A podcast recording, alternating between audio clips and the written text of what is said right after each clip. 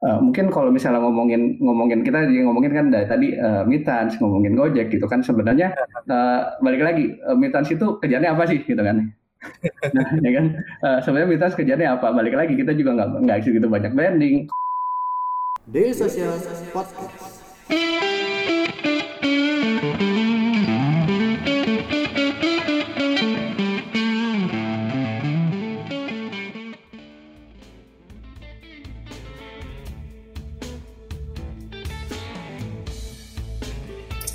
Halo, halo, selamat malam semuanya. Selamat datang kembali di Selasa Startup Daily Social.id.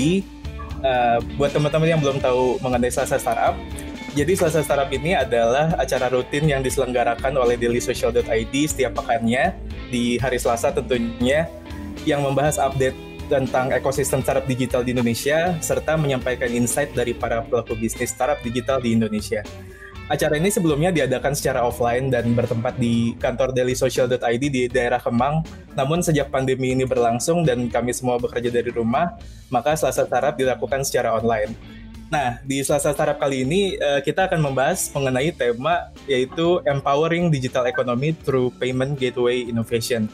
Dan kali ini kita sudah kedatangan seorang tamu yang sangat istimewa, yaitu Mas Erwin Tanujaya selaku CEO Midtrans. Apa kabar Mas Erwin? Eh, halo, halo, apa kabar? Baik-baik, halo, halo. Oke, okay. uh, Mitra untuk sekarang-sekarang ini berarti WFA juga atau ada WFO-nya, Mas? Uh, so far sih kita masih full WFH. Masih full WFH, Mas. Uh, memang sebelumnya juga sempat kita ada ada ada schedule untuk masuk WFO, tapi uh, dari terakhir pengumuman kita jalannya paling cepat mungkin di awal tahun ya. Awal tahun depan ya. Iya. Uh, Oke, okay, mungkin jadi emang apa namanya semuanya juga terkena dampak ya Mas ya. Kerja di rumah gimana Mas rasanya Mas? Lebih asik atau lebih pusing? uh, iya sih. Jadi jujur kalau misalnya saya sendiri juga kan lumayan lumayan suka ini ya suka suka belanja online. Oh gitu. Jadi jadi instead of uh, apa instead of belanjanya mungkin yang dulu-dulu yang lain sekarang jadi belanjanya uh, bangku lah gitu kan oh. furnitur justru ya iya betul okay. karena kan mesti mesti setup ini kan mesti setup uh, uh, environment yang enak buat uh, buat kerja juga di sini plus ya mungkin kalau ngomongin uh, good good things about WFA mungkin uh, kita lebih dekat sama keluarga kali ya Hmm, Jadi, betul. Uh, lebih dekat sama keluarga juga kadang kadang-kadang juga kalau misalnya lagi meeting begini tiba-tiba anak saya nongol di belakang gitu kan. Jadi awkward moment, oke okay, ya udah gitu kan, diamin aja. oke okay, Mas, mungkin sebelum kita mulai ke pembahasannya, mungkin Mas Erwin bisa perkenalan singkat dulu ya Mas ya mulai dari hmm. Metrans itu startup yang seperti apa atau mungkin hmm. secara pribadi juga Mas Erwin ini siapa pengalamannya apa gitu-gitu Mas silakan Mas Erwin uh, ya uh, Thank you Mas Juli. Uh, perkenalkan nama saya Win. Uh, sekarang ini saya CEO dari Midtrans. Sudah bekerja di Midtrans mungkin sekitar enam tahun lebih. Sebelum ini saya uh, banyak di banking area. Ada sempat di BCA juga. Uh, pas sebelum di sini saya di Mandiri. Jadi kebetulan memang background dari saya kebanyakan dari sisi banking. Um, untuk untuk Mitan sendiri ya, untuk Mitan sendiri sebenarnya uh, ada banyak ada banyak cerita juga di sana, uh, ada banyak hmm. cerita juga di sana. Uh, Mitan sendiri mungkin nggak uh, tahu sih kalau misalnya dari teman-teman di sini udah udah kenal nggak ya? Sebenarnya namanya Mitan. Soalnya Mitan sendiri kan bukan bukan household name ya mungkin kalau misalnya teman-teman di di sini mungkin udah pada tahu yang namanya Tokopedia gitu kan yang namanya Traveloka itu kan karena ada di iklan. Tapi kalau misalnya dari sisi Mitans mungkin nggak nggak banyak sih yang uh, yang tahu. Tapi tapi uh, tentunya uh, teman-teman juga mungkin pada tahu kalau Mitans ini uh, mulai banyak tahu mengenai Mitans karena kita bagian dari Gojek. Jadi hmm, iya. uh, sekitar mungkin sekitar dua tahun lebih dua tahun lebih kita uh, bergabung dengan keluarga Gojek tentunya uh, uh, tentunya banyak banyak hal yang menarik sejak sejak uh, sejak kita juga bergabung dengan Gojek ya ya mungkin abis ini kita juga bisa bahas lebih banyak kali ya Mas ya. Iya. Kalau nggak salah dulu itu Ferry Trans ya Mas ya awalnya ya.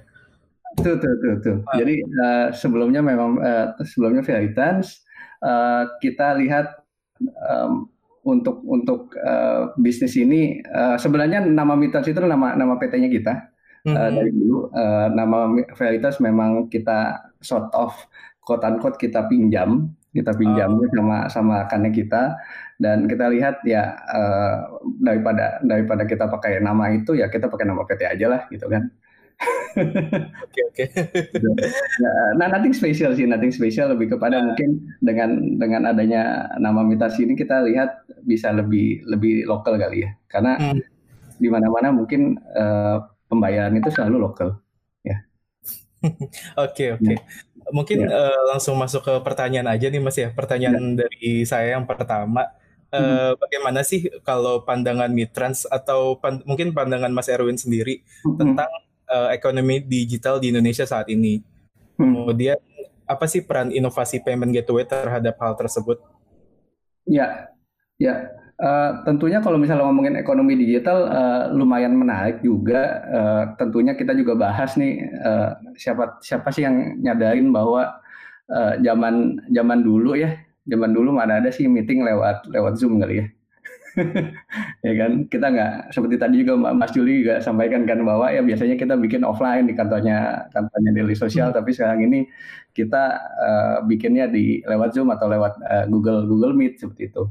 Nah uh, tentunya dari sisi uh, bisnis uh, online atau mungkin bisnis keseluruhan di di Indonesia uh, kita tahu bahwa kalau misalnya ngomongin bisnis Indonesia pasti uh, uh, konstitusi itu hampir semua hampir mungkin uh, hampir seluruhnya itu di di di di, di diperankan oleh oleh UMKM ya di di Indonesia. Nah, tentunya kalau misalnya ngomongin dari sisi uh, masa masa sekarang, masa pandemi ini, tentunya banyak uh, bukan bukan masa yang mudah, bukan masa yang terbaik juga buat kita, tapi eh, satu uh, di, di sisi yang tidak mudah ini pasti banyak opportunity ya. Nah, uh, nyambung dari sana adalah uh, kita lihat bahwa banyak dari sisi UKM-UKM tersebut atau mungkin dari sisi bisnis-bisnisnya uh, mitanya mitans uh, yang yang belum dan yang yang baru atau mungkin yang existing itu lebih lebih concern lebih kepada uh, online bisnis. Nah itu satu.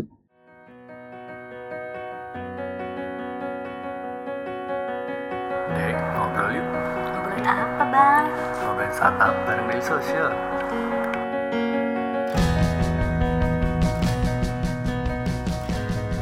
Daily Social Podcast. Ya, kemudian uh, tentunya juga bukan hanya dari sisi konsumen, uh, dari sisi uh, merchantnya aja, dari sisi mitranya aja, tapi perilaku dari sisi uh, konsumennya tuh berubah. Uh, dari, dari yang memang kebiasaannya mungkin biasanya datang jalan mungkin ada experience ada experience dia belanja. Nah sekarang ini mungkin experience-nya itu lebih banyak kepada uh, online shopping mungkin ya. Uh, kepada UI-nya itu betul, UX betul, juga. Betul, betul, betul, Jadi jadi mungkin kalau misalnya dulu uh, ada ada perusahaan atau mungkin ada company ide-ide individual atau mungkin yang yang uh, middle misalkan mereka mereka uh, jualan mungkin ada aja yang mungkin uh, yang penting jadi deh gitu kan yang penting jadi dulu karena mungkin bisnis offline-nya atau mungkin bisnis incumbent-nya lebih besar dibanding itu. Nah sekarang ini mungkin dengan adanya pandemi ini lebih banyak lebih banyak yang peduli yang seperti seperti tadi uh, Mas Juli sampaikan gitu. UI-nya sudah sudah optimis apa belum? UX-nya sudah optimis apa belum? Nah tentunya tentunya di sini pun uh, balik lagi uh, dari sisi Mitas, Mitas juga lumayan uh, kita bangga sebagai bagiannya dari Gojek. Nah selama selama pandemi ini kita mencatat um, minimal itu sekitar kalau nggak salah 120 ribu UMKM sudah bergabung kepada ekosistem Gojek. Hmm. Nah, yang mana yang mana kita juga uh, tentunya dari sisi Mitans kita juga berkontribusi uh, berkontribusi dengan dengan di sisi uh, online online streamnya. Nah uh, ini pun juga yang bikin bikin kita happy gitu ya. Kita bikin juga bangga juga bahwa uh, kita di ekosistem yang sama dengan Gojek, kita juga sama-sama empowering uh, ekonomi uh, uh, UMKM tersebut dan dan sebenarnya juga kita kita kita saya juga sadar bahwa mungkin actionnya kita nggak besar tapi kita bagian integral dari seluruh uh, inisiatif tersebut gitu. Nah uh, mungkin kalau misalnya ngomongin ngomongin kita jadi ngomongin kan dari tadi uh, Mitans ngomongin Gojek gitu kan sebenarnya uh, balik lagi uh, Mitans itu kerjanya apa sih gitu kan? nah, ya kan uh, sebenarnya Mitans kerjanya apa? Balik lagi kita juga nggak nggak gitu banyak branding. Kalau misalnya orang lihat oh ya ya Mitans Mitans tapi again uh, what what would be the the the the core the core uh, uh, bisnis dari sisi kita gitu ya. Nah, justru kayaknya di belakang layar gitu ya Mas ya. Iya, betul betul. Nah, nah itu sih again uh, kalau misalnya ngomongin mittens uh, mungkin ada satu kata satu kata itu adalah kita enablement ya. Kita hmm. kita memberikan akses, kita kita mengenable uh, mitra-mitranya kita itu satu. Hmm. Nah, kemudian uh, mitas ini adalah uh, tentunya kita kita payment gateway uh, bagian dari Gojek. Uh-huh. Dan gateway itu uh, kerjanya apa sih? Gitu ya. Nah, mungkin kalau misalnya ngomongin uh, analogi yang mudah adalah kita lihat uh, saya kebetulan kalau misalnya ngomongin uh, UMKM saya punya ada ada satu satu nama yang lumayan terkesan nama saya sendiri. Uh, itu namanya Tante Sayur. Tante sayur. Bisa nggak tahu uh, Mas Yudi, Mas Mas Yudi sempat pakai nggak? Atau mungkin sempat lihat di Instagram apa nggak? So basically uh, uh, Tante sayur ini dia hanya jualan di kalau nggak salah di sosial media. Hmm. Dia nggak punya platform tersendiri sebelumnya. Uh, mostly mostly kalau misalnya lihat dari uh, tadi juga sempat sampaikan sama Mas Juli, uh, waktu kita mulai jalan online pasti uh, konten-kontennya pun harus menarik ya Mm-hmm, betul betul. Nah, ini masih menarik. Nah, jadi kalau misalnya lihat uh, Tante Sayo itu sangat sangat merefleksikan bahwa uh, bagaimana bisnis Indonesia, bisnis yang yang tergolong mungkin UMKM di Indonesia uh, thriving di di di di di market di market Indonesia, terutama di di, di sisi COVID gitu ya. Nah, uh, kalau misalnya kita ngelihat dari sisi uh, Tante Sayo ini, mungkin kita kita bagi dua sisi nih. Kita bagi dua sisi. Satu adalah mungkin dari sisi customer, satu dari sisi merchant dari sisi mitranya kita, ya kan?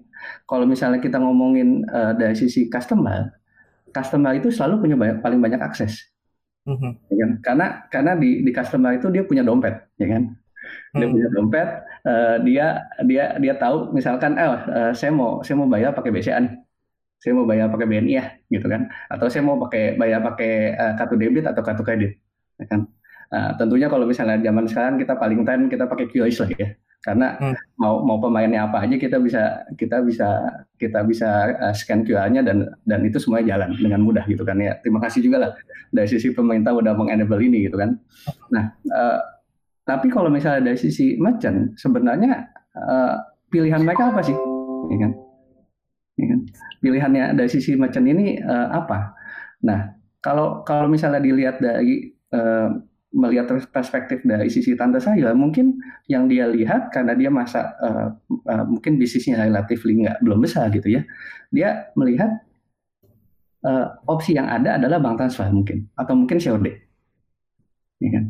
Tapi di sisi lain ada sisi customer kalau misalnya dia mau mau membayarkan si si tante saya ini, eh gua kan mau mungkin saya mau pakai pakai kartu kredit nih, kenapa ini belum bisa gitu kan.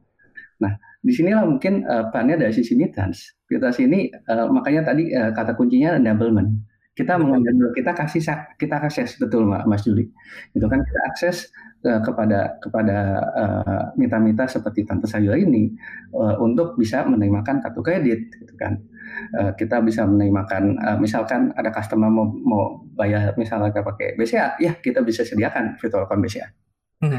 Dia mau bayar pakai BNI, kita juga virtual account BNI juga bisa dan tentunya dengan adanya dengan adanya payment gateway uh, dia bisa mendapatkan uh, uh, dia bisa mendapatkan uh, real time notification waktu customernya membayar. Kemudian uh, tentunya uh, tergantung dari sisi mitranya ini dia dia dia mengumpulkan transaksinya itu per minggu atau per hari. Nah itu kita bisa kirimkan juga reportnya kepada uh, kepada si uh, kepada juga. Betul. Hmm. nah again ini juga pastinya uh, align gitu ya kita align juga dengan uh, visi dari dari Mita sendiri dan tentunya visi Mita juga pasti akan bergabung dengan visi uh, the, the, the Gojek gitu ya hmm. bahwa uh, visinya Mita adalah bagaimana kita bisa menjadi uh, sarana pendukung uh, untuk untuk ekosistem digital di Indonesia Ya tentunya kita akan kita akan kasih uh, kita akan kasih solusi yang paling lengkap.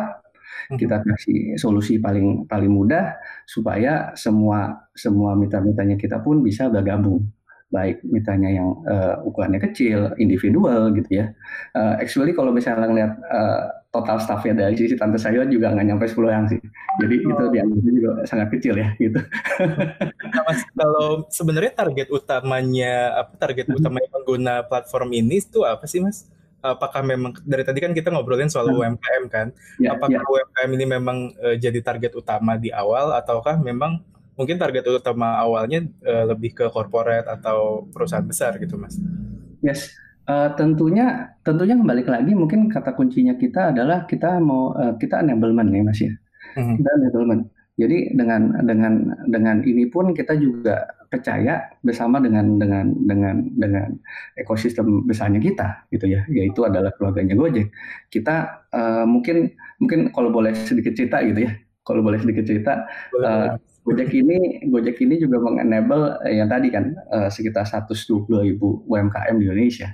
Hmm. Uh, itu kalau nggak salah kalau nggak salah uh, hasil riset dari uh, Fakultas Ekonomi uh, dan dan Bisnis di di uh, di Universitas Indonesia di sana. Nah, uh, untuk untuk uh, kenapa kita dari tadi ngomongin UMKM UMKM terus. Jadi dari sisi mitra sendiri pun kita menyadari bahwa sebenarnya uh, the, the, the, underlying economy of Indonesia gitu ya. Tadi kan sesuai dengan visinya mitra gitu. Kita kita kita mau menjadi underlying uh, kita mau menjadi sangat sangat pendukung untuk ekonomi Indonesia. Nah, di sana uh, sama juga bahwa uh, kita menyadari kita menyadari bahwa untuk untuk itu bisa successful, kita harus bisa mendukung uh, UMKM di Indonesia. Tentunya, tentunya ya pasti di, di antara itu kita juga bukan hanya bukan hanya jalanin UMKM, tapi kita juga ada customer enterprise gitu ya. Juga, nah, juga ada individual juga gitu sih. Sampai ya social seller yang punya individual ya kita juga ada gitu. Jangan lupa subscribe Ngobrolin Startup Daily Social Podcast SoundCloud, Spotify, atau aplikasi podcast favorit kamu.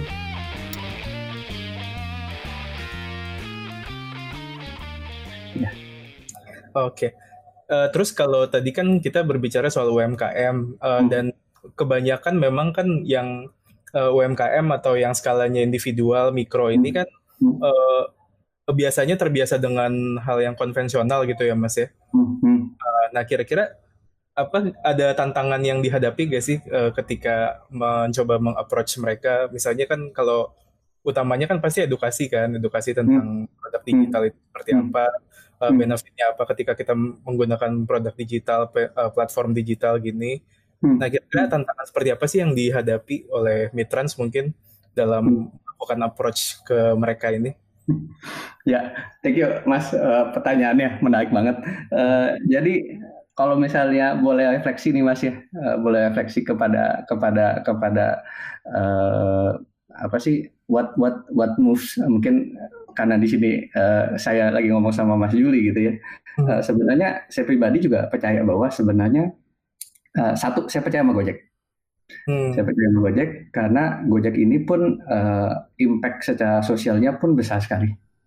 Ya, jadi uh, besar sekali siapa siapa dulu yang mikirin bahwa dengan dengan jumlah dengan jumlah uh, dengan jumlah uh, driver yang bisa di bisa dipekerjakan gitu kan dengan jumlah berapa banyak macam-macam kemudian terutama di di, di bisnis uh, food and beverage ya yang yang di enable dari sisi Gojek sampai sampai ke ke sini. Jadi menurut saya kalau misalnya memang uh, kita kita mau melakukan uh, melakukan bisnis ini kita juga uh, in the first place kita mesti percaya sama bisnisnya. Nah, itu menurut, menurut saya itu jadi modalnya. Nah, tapi kan balik lagi kepada pertanyaannya, sebenarnya tantangannya seperti apa sih uh, dari dari kita? Nah, tentunya dengan dengan dengan uh, spread atau mungkin dengan dengan uh, dengan macam-macam klien, macam-macam mitra yang yang perlu di di uh, kami layani yang dilayani dari sisi mitrans tentunya kita juga perlu perlu ada customization atas uh, atas layanan tersedia Nah, cuman ada ada satu ada satu uh, bagian yang mana saya juga yakin itu ada satu adalah kita harus uh, accessible. Ya, mm -hmm. Jadi dengan dengan accessibility-nya itu uh, tentunya mau semua mau semua uh, uh, merchant di segala segmen pasti most likely akan happy. Accessibility ini uh, juga juga uh, apa? Accessibility ini pun juga uh, selaras dengan dengan ya again mungkin saya juga mungkin uh, saya saya juga fans dari sisi Gojek sendiri ya balik lagi uh, kita lihat bahwa uh, untuk untuk uh, melayani kita bukan hanya juga perlu maju bersama, hmm. tapi kita perlu melaju bersama. Melaju bersama. ya, jadi kita kita mungkin kalau sama maju-maju mungkin ya kita bisa jalan pelan-pelan gitu kan, tapi melaju bersama adalah kita punya kecepatan sendiri, ya kan? Ya, kita punya kecepatan yang kecepatan yang konstan yang sama bersama-sama, dan kita juga yakin bahwa dengan dengan partnernya ini uh, kita kita bisa successful bersama. Hmm. Nah, uh, dan dan dan Mitan sebagai sebagai ekosistem dari sisi Gojek kita kita juga berperan mungkin yang tadi uh, tidak tidak mungkin tidak besar tapi kita punya peran integral atas keseluruhan uh, enablement dari sisi uh, mungkin kota kota dari sisi uh, bisnis kecil menengah di Indonesia ya. Hmm. Jadi kesuksesan Mitrans itu justru adalah bisa diukur dari kesuksesan mitra-mitra yang bekerja sama dengan Mitrans gitu ya. Betul, betul banget. Bukan cuma Kayaknya, kesuksesan mitra sendiri, tapi kesuksesan para mitra gitu ya. Betul betul. Kayaknya uh, you said it better than than than me bahwa uh, itu nggak selalu dari sisi kita yang kita yang happy gitu kan. Bahwa kalau misalnya it's not about us gitu kan, tapi it's not it's about uh, kita semua gitu ya. Bukan bukan dari sisi mitra saja gitu. Kalau misalnya kita semua kita semua sukses ya ya kita baru baru benar-benar sukses gitu ya. Oke. Okay.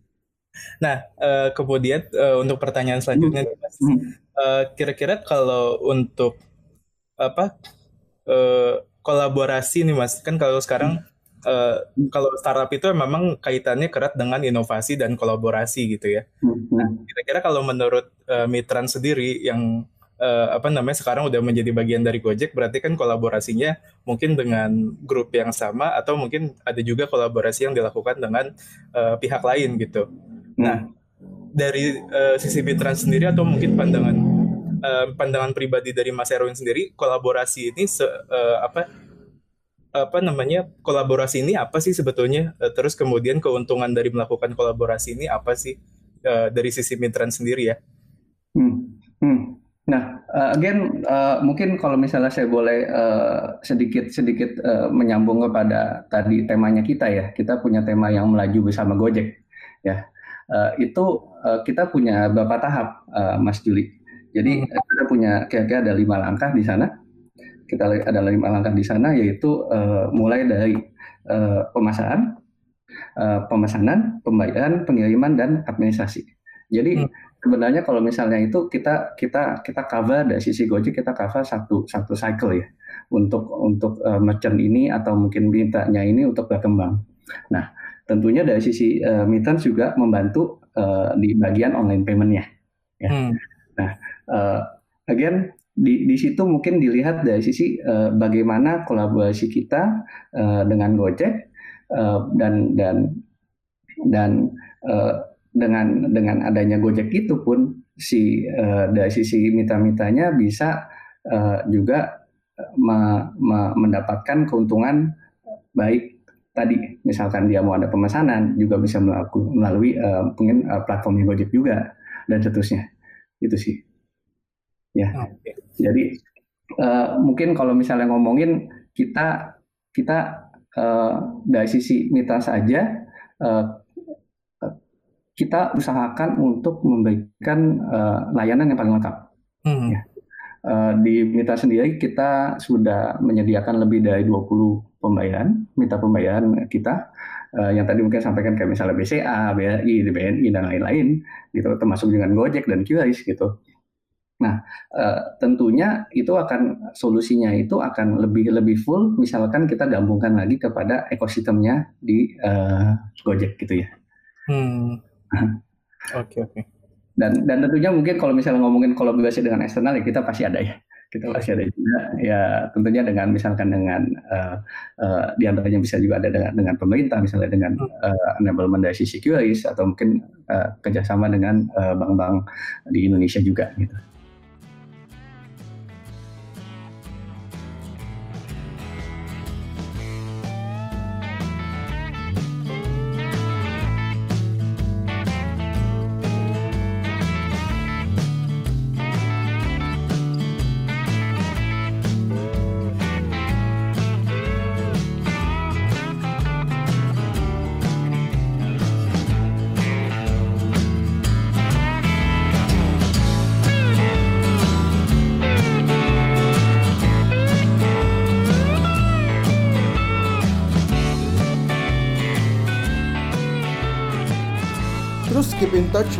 Kita di dailysocial.id untuk website kita.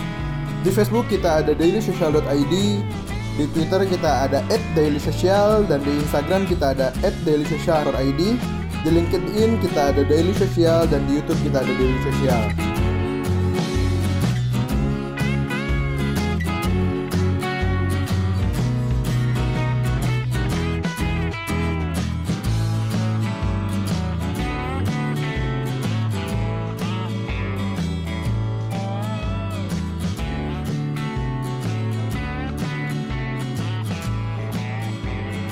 Daily Social Podcast.